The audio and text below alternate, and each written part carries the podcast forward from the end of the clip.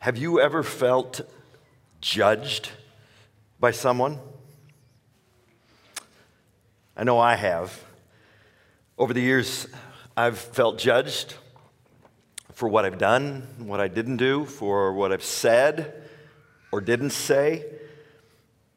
I've been criticized for what people see when they look at me, my appearance, what I wear, my weight, my hair or lack of it.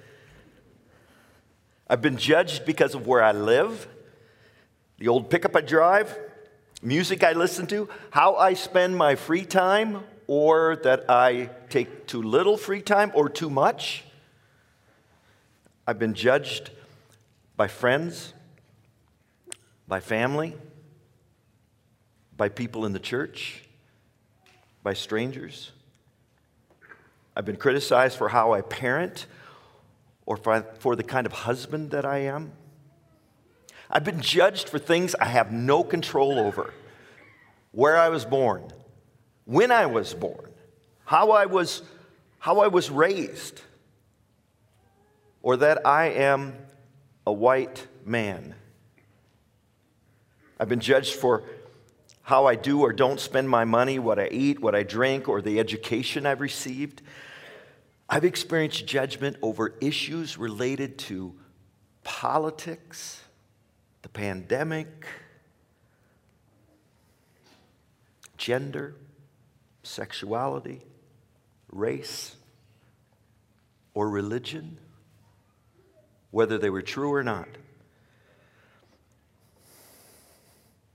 I've been criticized as a leader in the church for decisions we've made, direction we've taken, things we've said yes to, things we've said no to, and the times when we've said not now. Shoot, you may have already judged me this morning when you saw I was teaching, or for some of the stuff I've said in the last minute. And I've done my share of judging for many of the same reasons. I suspect that everyone that's listening to me right now has been judged or unfairly criticized at some point in their life. And most of us know how awful it feels, and that it rarely leads to anything but hurt and anger. Judging is making a negative evaluation of others without standing with them. When we judge, we criticize others, but not as a caring friend who wants to help. After we judge someone's behavior or character, we walk away. Now, I, I don't mind critique, but I don't like judgment.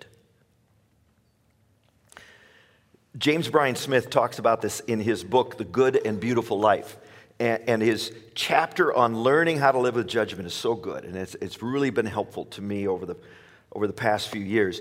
And he writes that there are two basic reasons why we judge others to fix people and to make us feel better about ourselves. So let me, let me take some time to talk about the first one. When we see someone we think is behaving badly, we often try to fix them. We think we'll set them straight by giving them a good talking to. That'll shape them up. But what's the typical result? The person we condemn often shrills up, gets angry, or cries. Sometimes, but rarely, it works. And that only adds to our belief that this is the best way to do it. Parents, grandparents, spouses, educators, bosses. We've been led to believe that this is the way to fix people, that this is the way to change people who are under our authority. It's something I've done, way too often. And I'm sad about that. Just ask my kids. But fixing people doesn't work. And here's why. First of all, it doesn't flow out of a heart of love. Mother Teresa once said, If you judge people, you have no time to love them. We, we dive bomb others with harsh criticism and, and then we fly off, leaving them alone. And they know that they haven't been loved. Secondly, it, it doesn't work because it doesn't allow the person the opportunity to own the need for change. It, it skips that important step. Judgment doesn't give someone a chance to admit or to recognize that there's a problem. Instead, those being judged feel attacked. And the natural reaction to that is to become defensive or to strike back. And that's not helping anybody. The third, this is just destructive, period. When we buy into this method of fixing people, we really aren't helping them know how to change. We, we tear them down and then don't stick around to help rebuild, which is what takes time and commitment and love. I remember a moment in the previous church that I worked in. I was having a really rough week. Lots of stuff was going on, and I was trying my absolute best to stay on top of all of it, but I felt like I was failing miserably at everything. Have you ever felt that way before? And I was also preaching that next Sunday, and I, I couldn't find any time to prepare. One of the elders stopped in the office that morning, somebody I had known for, for a long time, and he asked how I was doing. So I told him. Uh, I was honest about what was going on. And he let me know how disappointed he was in my attitude, how wrong it was, and that I should quit whining and just do my job. What he said and how he said it wasn't helpful. And then he turned around and he walked out. I felt dismissed, hurt, angry, and judged. I remember the receptionist looking at me and just raising an eyebrow. And that simple gesture communicated more care and concern than that church leader's harsh words. Now, that happened over 30 years ago. And that judgment left a mark on me that I just can't forget. And trying to fix people carries that kind of weight. It, it breaks people down, often at times when they're feeling the most vulnerable. It's, it's hurtful, it's harmful, and it doesn't help. And there's a fourth reason. The fourth, fourth reason why it doesn't work is that we may be and often are wrong. Has that ever happened to you? I remember a journey class one year when one of the participants, after listening to everybody in the class share their story, said, Wow, I really stink at first impressions. And what she was saying is that after the first week, she thought she had everyone figured out. But after listening to them share from their hearts, week after week, and then share their stories with the group. She came to understand them better. She came to know them, their pasts, their struggles, their mistakes, their hearts. Someone once said, Be kind, for everyone you meet is fighting a great battle. So, one reason we judge others is to fix them. And then the second is because it makes us feel better about ourselves. You know, if we don't feel good about ourselves, one way to feel better is to knock somebody else down. When we judge others, we feel superior to them. And that's why gossip feels so good. We focus on their weaknesses and failures and are spared from admitting our own. Judging others puts us on the moral high ground and it dismi- diminishes those that we judge. We are right, they are wrong. And that feels good. And that's why judgmental people either feel the worst about themselves inside or mostly deny their own weaknesses.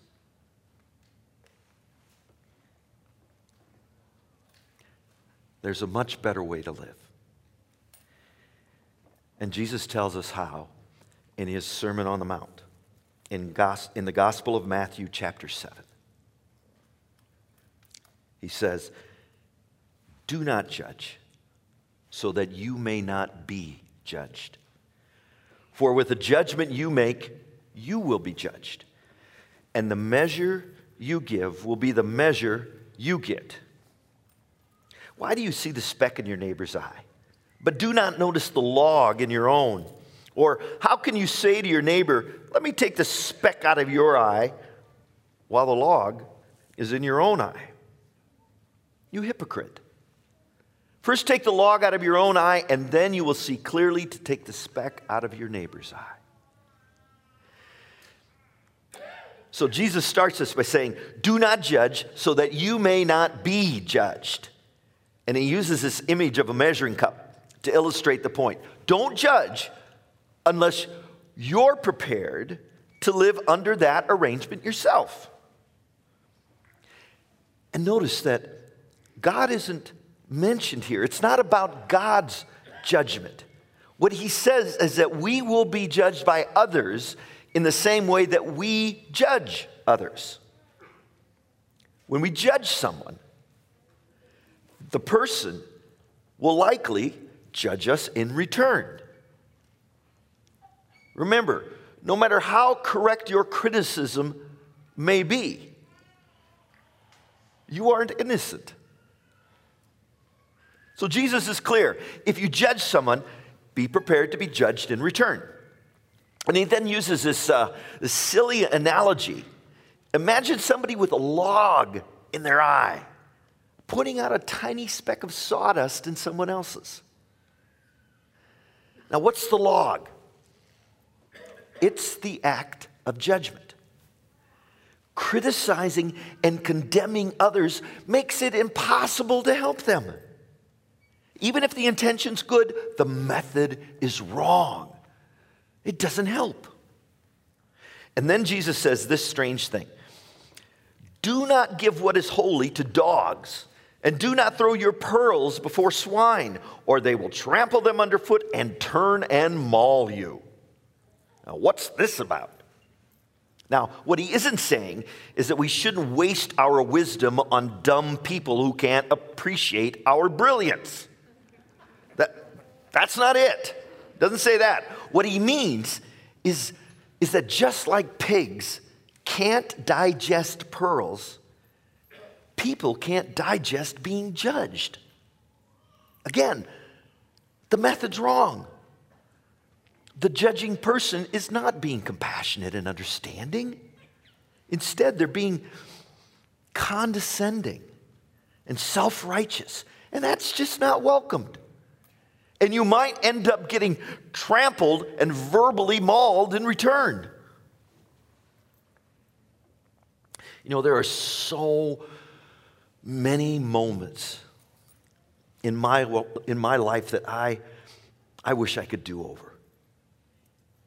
When I've chosen to judge and criticize rather than love. especially with my wife and my kids. Those times when I, I chose the wrong method, believed I was right, and I lashed out. I thought I was correcting them. And all they heard is that I didn't care about or for them. And it never worked. And it always took such a long time to repair the damage I did. And we do this, don't we, parents? We can be so sure of ourselves. We impose unfair restrictions. We ridicule things our kids take seriously. We say terrible things about their friends. And it shouldn't surprise us that our kids prefer the company of friends and their families where they're accepted and loved. And maybe this explains why so many people can't tolerate more than a few minutes at a large family gathering. You know what I'm talking about? Judgment and criticism are the main course at these family dinners or lunches or potlucks. I've seen this so many times at weddings that I've been a part of. One person won't come because so and so is going to be there, or, or they'll attend, but only if they can be seated far away from another family member. Judgment works just like pearls fed to pigs. It fails, and it's harmful to relationships and families. So, what's the best way to help others? Well, here's Jesus' answer Ask, and it will be given you. Search, and you will find. Knock, and the door will be open for you. For everyone who asks receives, and everyone who searches finds, and for everyone who knocks, the door will be opened. Is there anyone among you who, if your child asks for bread, will give a stone? Or if the child asks for a fish, will give a snake? If you then, who are evil, know how to give good gifts to your children, how much more will your Father in heaven give good things to those who ask him? A lot of times we use these verses to teach about prayer, and it is about prayer. But I don't think that Jesus has actually switched subjects yet. He's still talking about how to help others. First, he said, Take your log out of your eye, refuse to judge, and then we find out what we can do to help. And the best way to help is found in these three words ask, search, and knock ask. First thing we do when we're trying to help someone is we, we pray for them. Alice talked about this last week. When we pray for someone, our hearts shift. We feel compassion for them. Prayer also helps us to see and to understand more clearly. We feel less criticism and more compassion. It becomes less about the behavior that bothers us and more about the person that we want to love and help.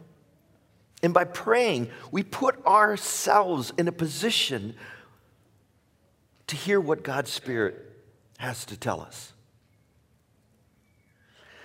Someone once wrote, The whole business of judging persons is in God's hands, for He alone knows the secret of men's hearts.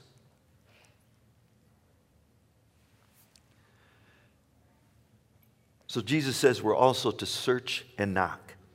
And what this means is that we are to be persistent in our prayers. And we need to let the person know that we are standing with them and that we are for them. Remember, judging is when we stand at a distance and we lob verbal hand grenades. Jesus says that we're better when we're close, when we're together when we share life, when we're in relationships with each other. My brother or my sister's struggle is my struggle too. We show our love by continuing to pray for the person, by letting them know that they are not alone. Remember, change comes slowly in others and in ourselves. We're all on a journey. Being persistent in our prayers isn't a sign of a lack of faith, but of our love and commitment. God is really good, better than any earthly parent who cares for their children. God wants to give us good gifts. And I believe that persistent prayer is a way that God works in our lives and in the lives of those we care about. So Jesus has one last thing to say about judging others. He says, In everything, do to others as you would have them do to you. For this is the law and the prophets. You've heard this one before, right? What we call this? The golden rule. Treat others as you would like to be treated. And this is Jesus' most direct attack against judging. He reminds us how much we don't like it when it happens to us. So, when I'm faced with a situation where I feel like I need to correct someone, I ask myself, how would I like to be dealt with? And that puts the brakes on any drive by judging because I don't like it when people do that to me. If we followed the golden rule, we wouldn't judge. We'd help, but we wouldn't judge. But judging others is so tempting. It's so wonderful to feel morally superior to others. You know, knowing you've got the key to break them down and then to fix them and remake them in your own image. But that doesn't work. It doesn't do anyone good, including ourselves. The better way is to pray for and stand with others. We treat them as we want to be treated. If we really want to see people change, we have to be willing to come alongside them, give them our time, our attention, our love, and we also have to be willing to change ourselves. And if we're not willing to do any of those things, maybe it's best for us to remain silent. So, one last thing I have some homework for you. At the end of each of these teachings in this series, we're, we're giving you something to do. So, with that in mind, this week, I would like us to work on an area of our lives that we often tolerate as an acceptable sin gossip. Yeah, I heard some moans. So, listen, this is important. Gossip is probably the most pervasive form of judgment. Gossip, simply put, is when we speak negatively about someone who is not present. What is gossip?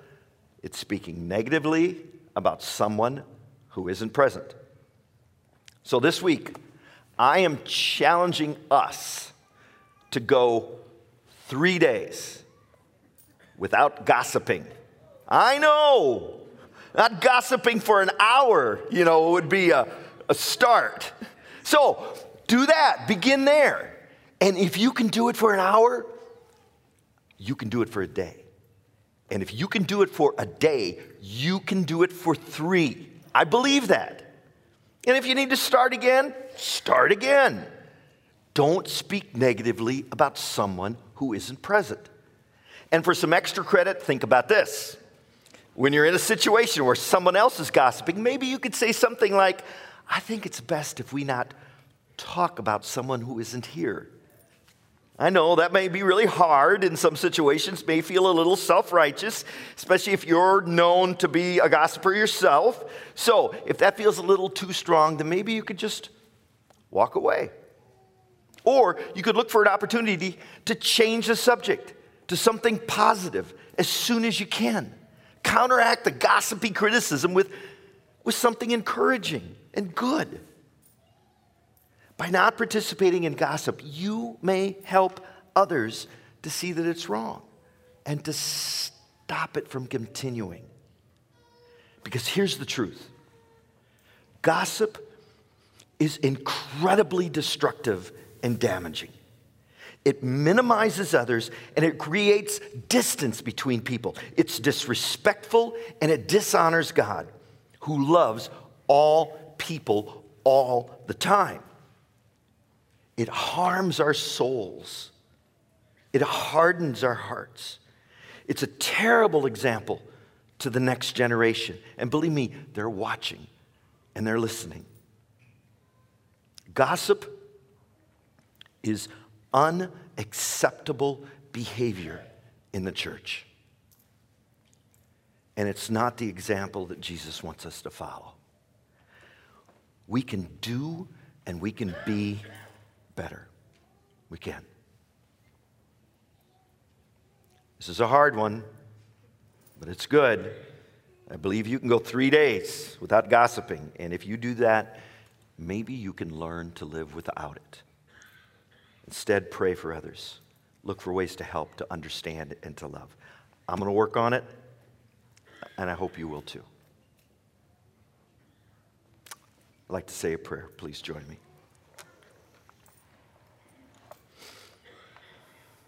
God, Father, for those times when we have gossiped, we've said something negative to about someone to others when they haven't been there, we ask for forgiveness. For those times where we have criticized and judged others to their face, believing that we knew the secret to how they could be fixed. But it didn't help, it only hurt. We're sorry. For those times that we have felt judged by others. That's been damaging to our hearts, to our own ability to see your good in us. God, we ask for your Spirit's help to remake, to reshape, to re-see who we are through your eyes. God, help us Help us to be people who live live this way that Jesus talked about, a way of, of loving and understanding and encouraging. Help us. And help us to truly help each other in a way that honors you. In Jesus' name.